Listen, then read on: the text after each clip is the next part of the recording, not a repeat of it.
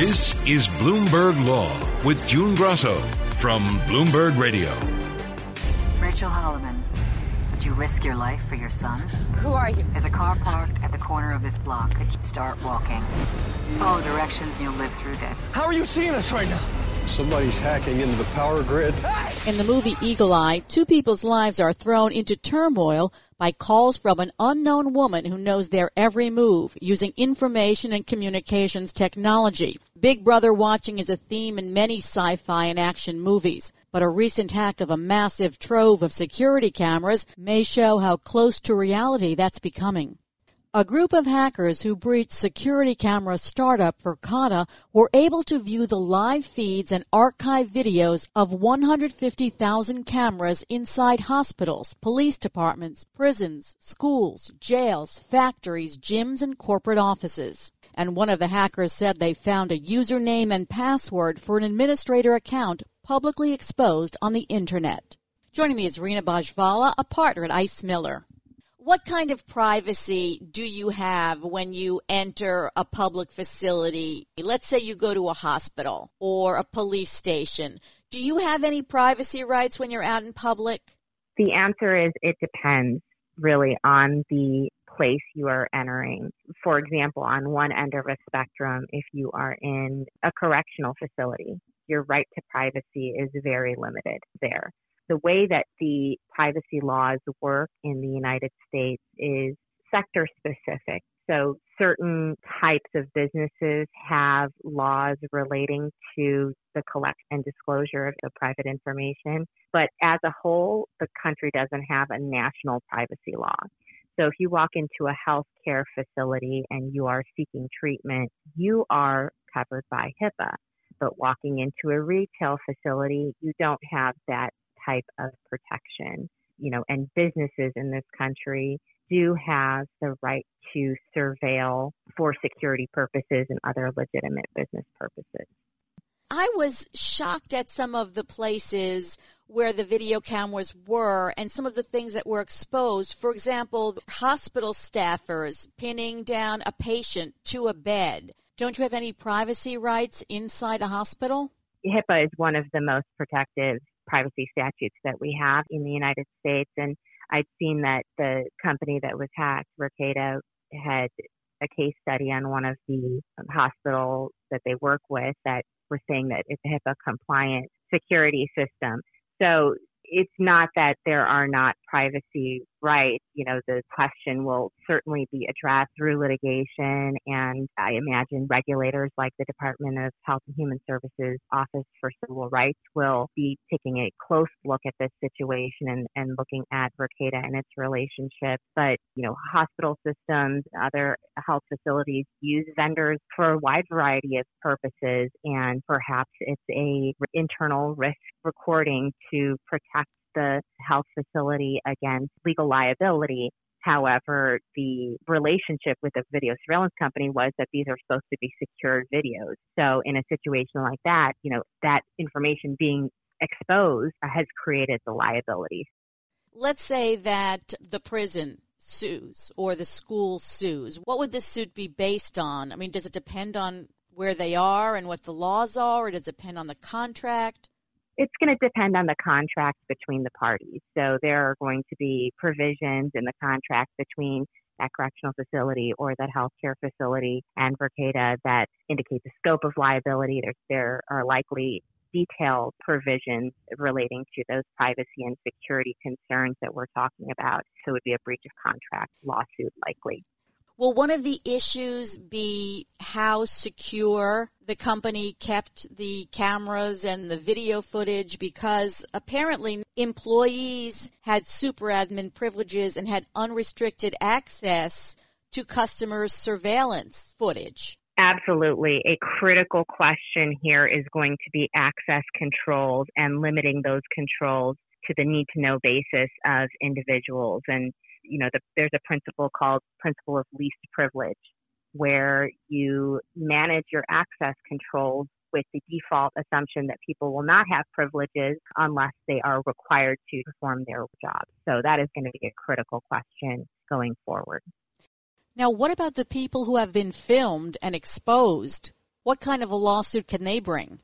So this is a unique situation because in addition to the video, there is, from what I understand, some sort of people analytics service provided. So I don't know what the role of that is because that would also connect the video to a person and their history and their vehicle history and all types of other publicly available information. But in terms of individuals, their main focus likely for a potential lawsuit would be under tort law. So there are privacy torts that include things like unlawfully intruding into someone's private affairs or disclosing someone's private information. So you can see a scenario where if somebody was in, for example, a mental health facility and that video was exposed that had an individual in a sensitive situation that was hacked, that individual might be able to make a, a privacy tort claim in a lawsuit. And, you know, in terms of who they might sue, they might sue all parties involved. I assume the company makes representations about the security of its cameras to potential customers. How much does it matter if the company fell short in that regard? For example, suppose it was actually quite easy for the hackers to get these admin privileges. If they fell short of their uh, assurances of security, that would create liability under the contract for that company. Um, you know, one place to look is at what uh, Verkada's advertising statements are. And, you know, I took a look at their website. They have a section on security on their website that goes through in detail what their security measures are. Um, you know, companies have privacy policies where they indicate, in terms of use, where they indicate how they will protect your information. All of these statements, certainly for you know, regulators like the FTC, will be of critical importance to determining, well, if they made statements and they did not live up to those statements, that creates um, exposure and liability, both from a regulatory perspective and uh, in lawsuits. What's the role of the FTC here? So the FTC in particular look at privacy policies and where companies have not satisfied their promises that are in a privacy policy, the FTC has jurisdiction to investigate and bring enforcement action. What other regulatory agencies might get involved? So the Department of Health and Human Services Office for Civil Rights has jurisdiction over healthcare entities. So they would be enforcing HIPAA and HITECH, the related law in connection with the healthcare realm. And then you have attorneys general. So the California Attorney General, you know, this is a California company. We can certainly expect some investigation action from the California Attorney General. This conversation and sort of the piecemeal regulatory approach to this hack bring up the question do we need a federal privacy law? I think everyone agrees that we need a federal privacy law, and that's people on all ends of the spectrum of, you know, privacy advocacy or protectionism. There is a way to comprehensively manage data that does not focus on sector specific or state by state laws and incidents like this can help motivate legislators to uh, move forward on a federal data privacy bill. There are a lot of people have these wireless home cameras. What do you mm-hmm. have to do to make sure that this doesn't happen? Do you have any protection from someone accessing what's in the cloud?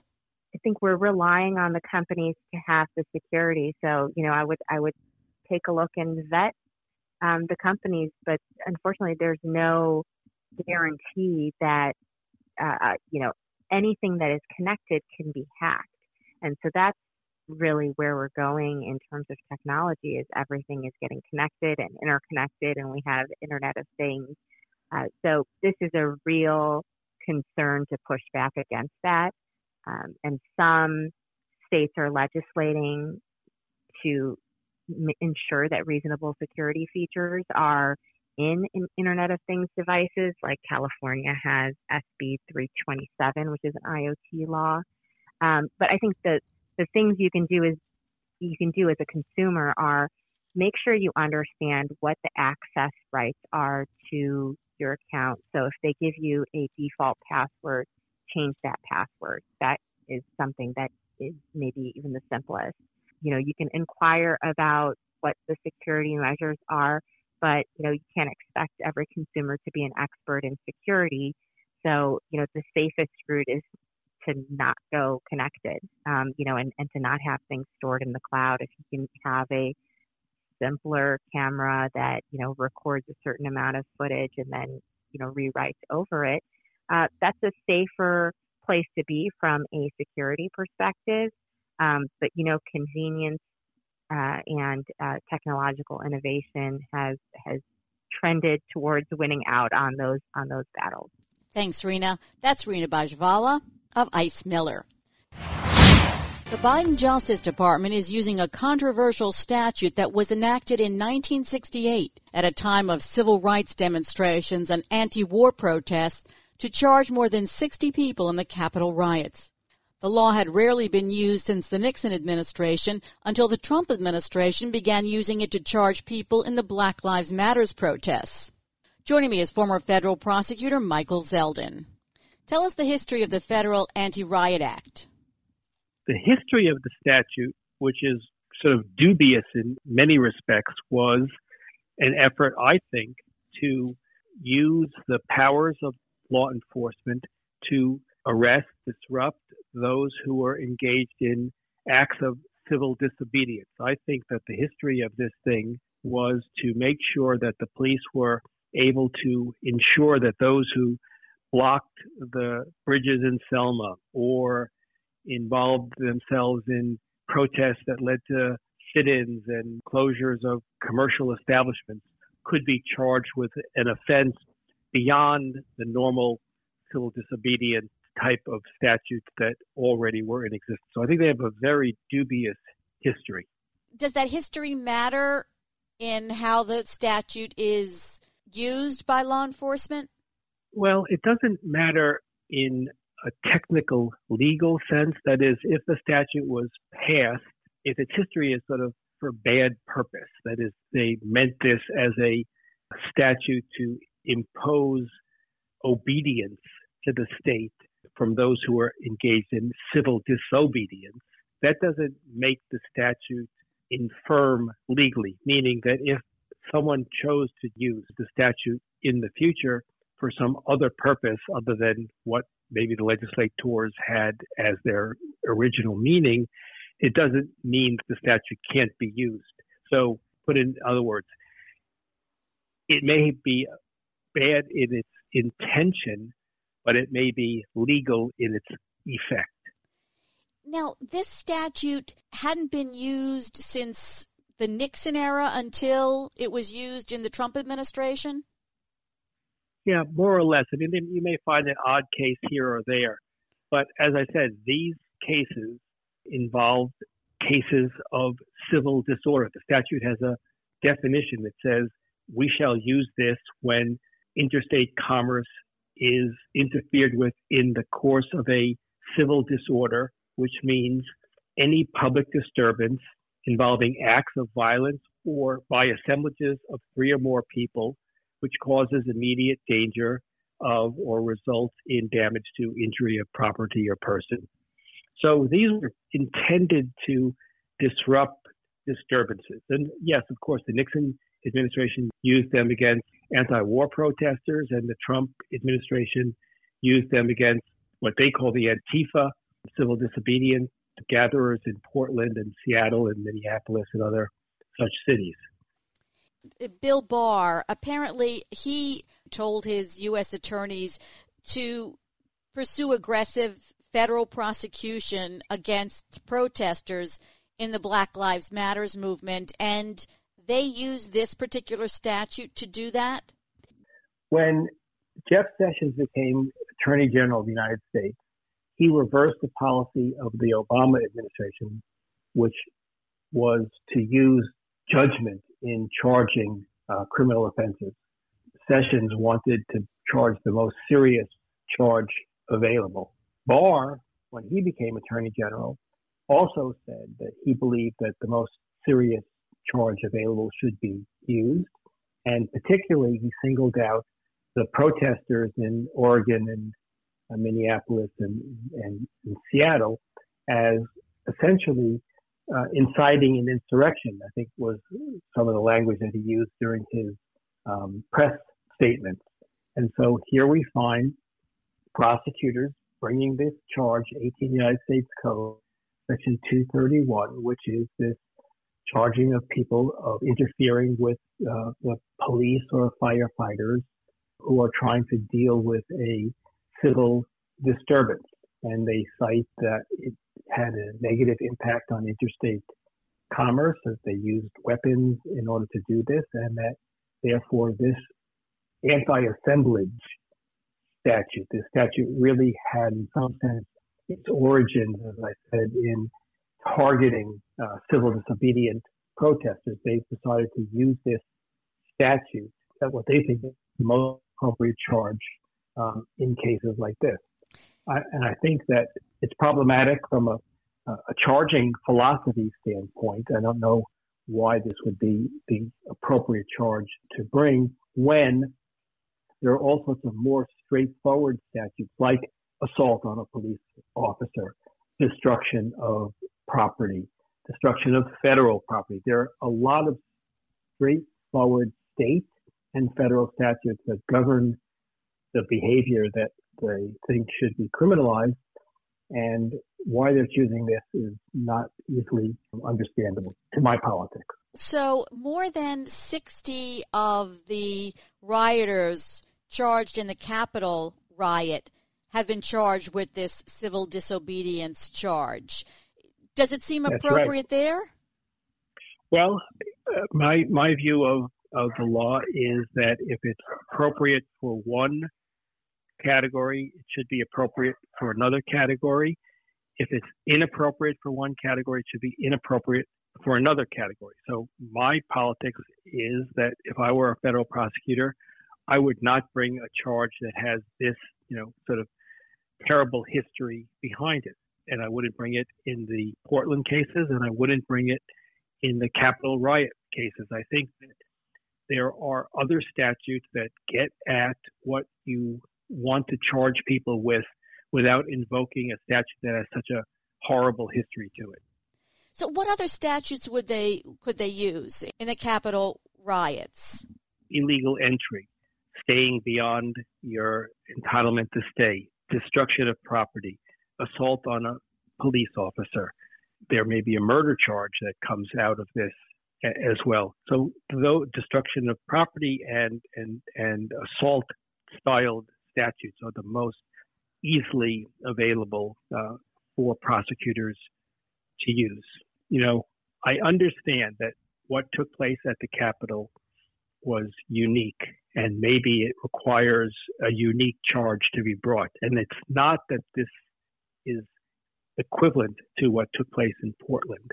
What took place in Portland, I think, is very different than what took place at the Capitol. I just don't like this statute. And we talked previously about beware of impending war on domestic terror and what would that mean in terms of the passage of new statutes or the application of old statutes to, to new conduct. This is what we talked about in an earlier conversation, and this is exactly what we're seeing. This is conduct that I think, in many respects, has a free speech overlay to it. It may not be exactly on point, but it, it is surely there. And I just don't like statutes that criminalize anything that has to do with uh, a free speech, right to assemble, right to protest component to it.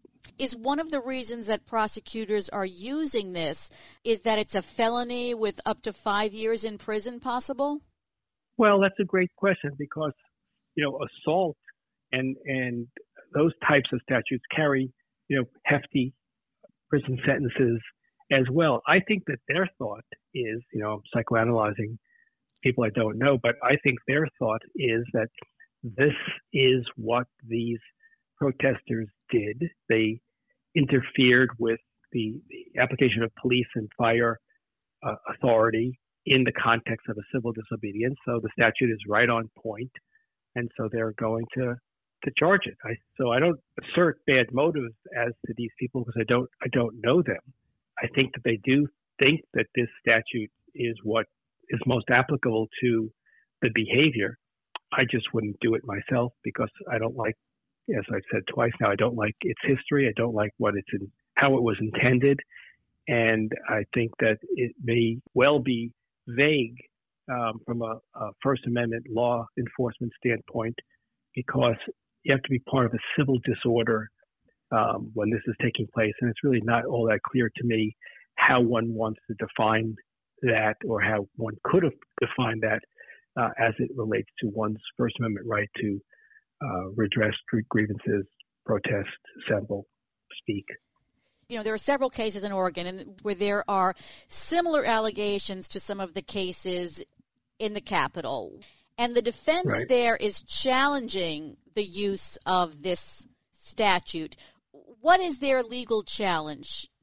Well, as I understand it, as I best understand it, it is again that this statute, the application of this statute to this conduct is inappropriate, that what this person did is not a violation of, of, of 231, that he may be chargeable with some type of assaultive conduct with respect to spraying the, the bear spray, but it wasn't uh, an effort to disrupt the police in the context of a civil disorder implicating interstate and foreign commerce. I think that they're taking a technical defense. This statute doesn't apply. And in addition, if it were to apply, it is unconstitutionally vague. And what's the prosecution's response? The prosecution is saying that we, we are using this statute in a very narrow context, that it is the application of the statute in respect of conduct as it relates to the federal government business being conducted. There was an assault on the federal courthouse. And so they're saying that in, in this case, as narrowly applied in these circumstances, the statute is legitimate. It's not overly broad and it's uh, appropriately targeted to the type of violent conduct that the individual charged with it um, engaged in. And they have photos of him with pepper spray and with a, a knife and things of that sort. But he, the defendant is saying this is an overly broad statute. It's unconstitutional. It doesn't it shouldn't apply to me. It should be struck down as an illegal statute. And the government is saying no, no, no. As it was applied to you in this case, with respect to the conduct that you engaged in at that point in time, it's perfectly appropriate, lawfully applied, and framed in a constitutionally adequate way. So, are federal prosecutors in D.C. concerned about what happens, what the ruling is in Oregon as far as this statute is concerned? Yeah, of course. If this case were to go forward and the court were to rule, for example, that the statute was unconstitutionally vague, it was overbroad, or it was inappropriately applied in some way, that would have a ripple effect on the charges that were brought against the January 6th insurrectionists. So, because they're used in both places, any case that goes first can become precedent for how it's interpreted down the line. So, yes, and I'm not 100% sure that this case will continue to go forward, that U.S. Attorney will continue to prosecute under this, this statute because of that ripple effect that they may decide, as they're doing with many other cases in, in Oregon, which is dismissing them and allowing the state to bring the more appropriate charges that we've been talking about, the type of assault charges, destruction of property uh, charges, failure to obey a police officer type of charge. Those, those federal cases are being dismissed in favor of the more direct state cases. Right. And we've seen this before. We've seen this, for example, in the Rodney King case. There were assault charges brought under the state laws of California.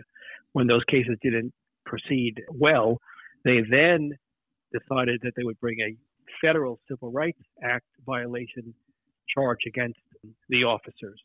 So normally you start with the statutes that apply most directly, in my opinion, as a prosecutor. And then in this case, those would be the state styled charges. And then you'd see how it evolves. If, for example, you were able to convict the individuals that you want to convict for assault on a police officer, destruction of government property, a five year plus, why would you then need to bring a federal charge using this statute, with its terrible past and possibly constitutional aspects to it when you don't have to?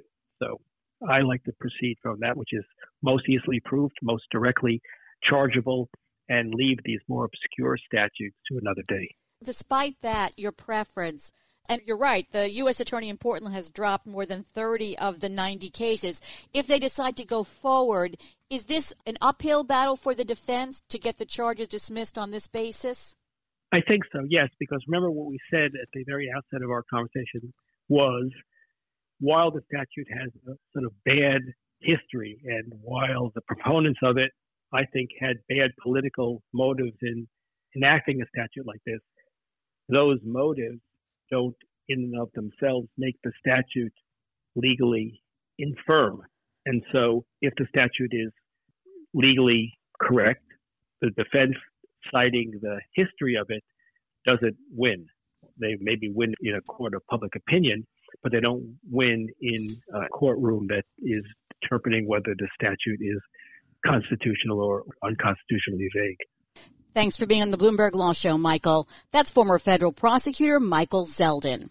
And that's it for this edition of the Bloomberg Law Show. Remember, you can always get the latest legal news on our Bloomberg Law podcast. You can find them on Apple Podcasts, Spotify, and at www.bloomberg.com slash podcast slash law. I'm June Grasso. Thanks so much for listening. Please tune into the Bloomberg Law Show every weeknight at 10 p.m. Eastern, right here on Bloomberg Radio.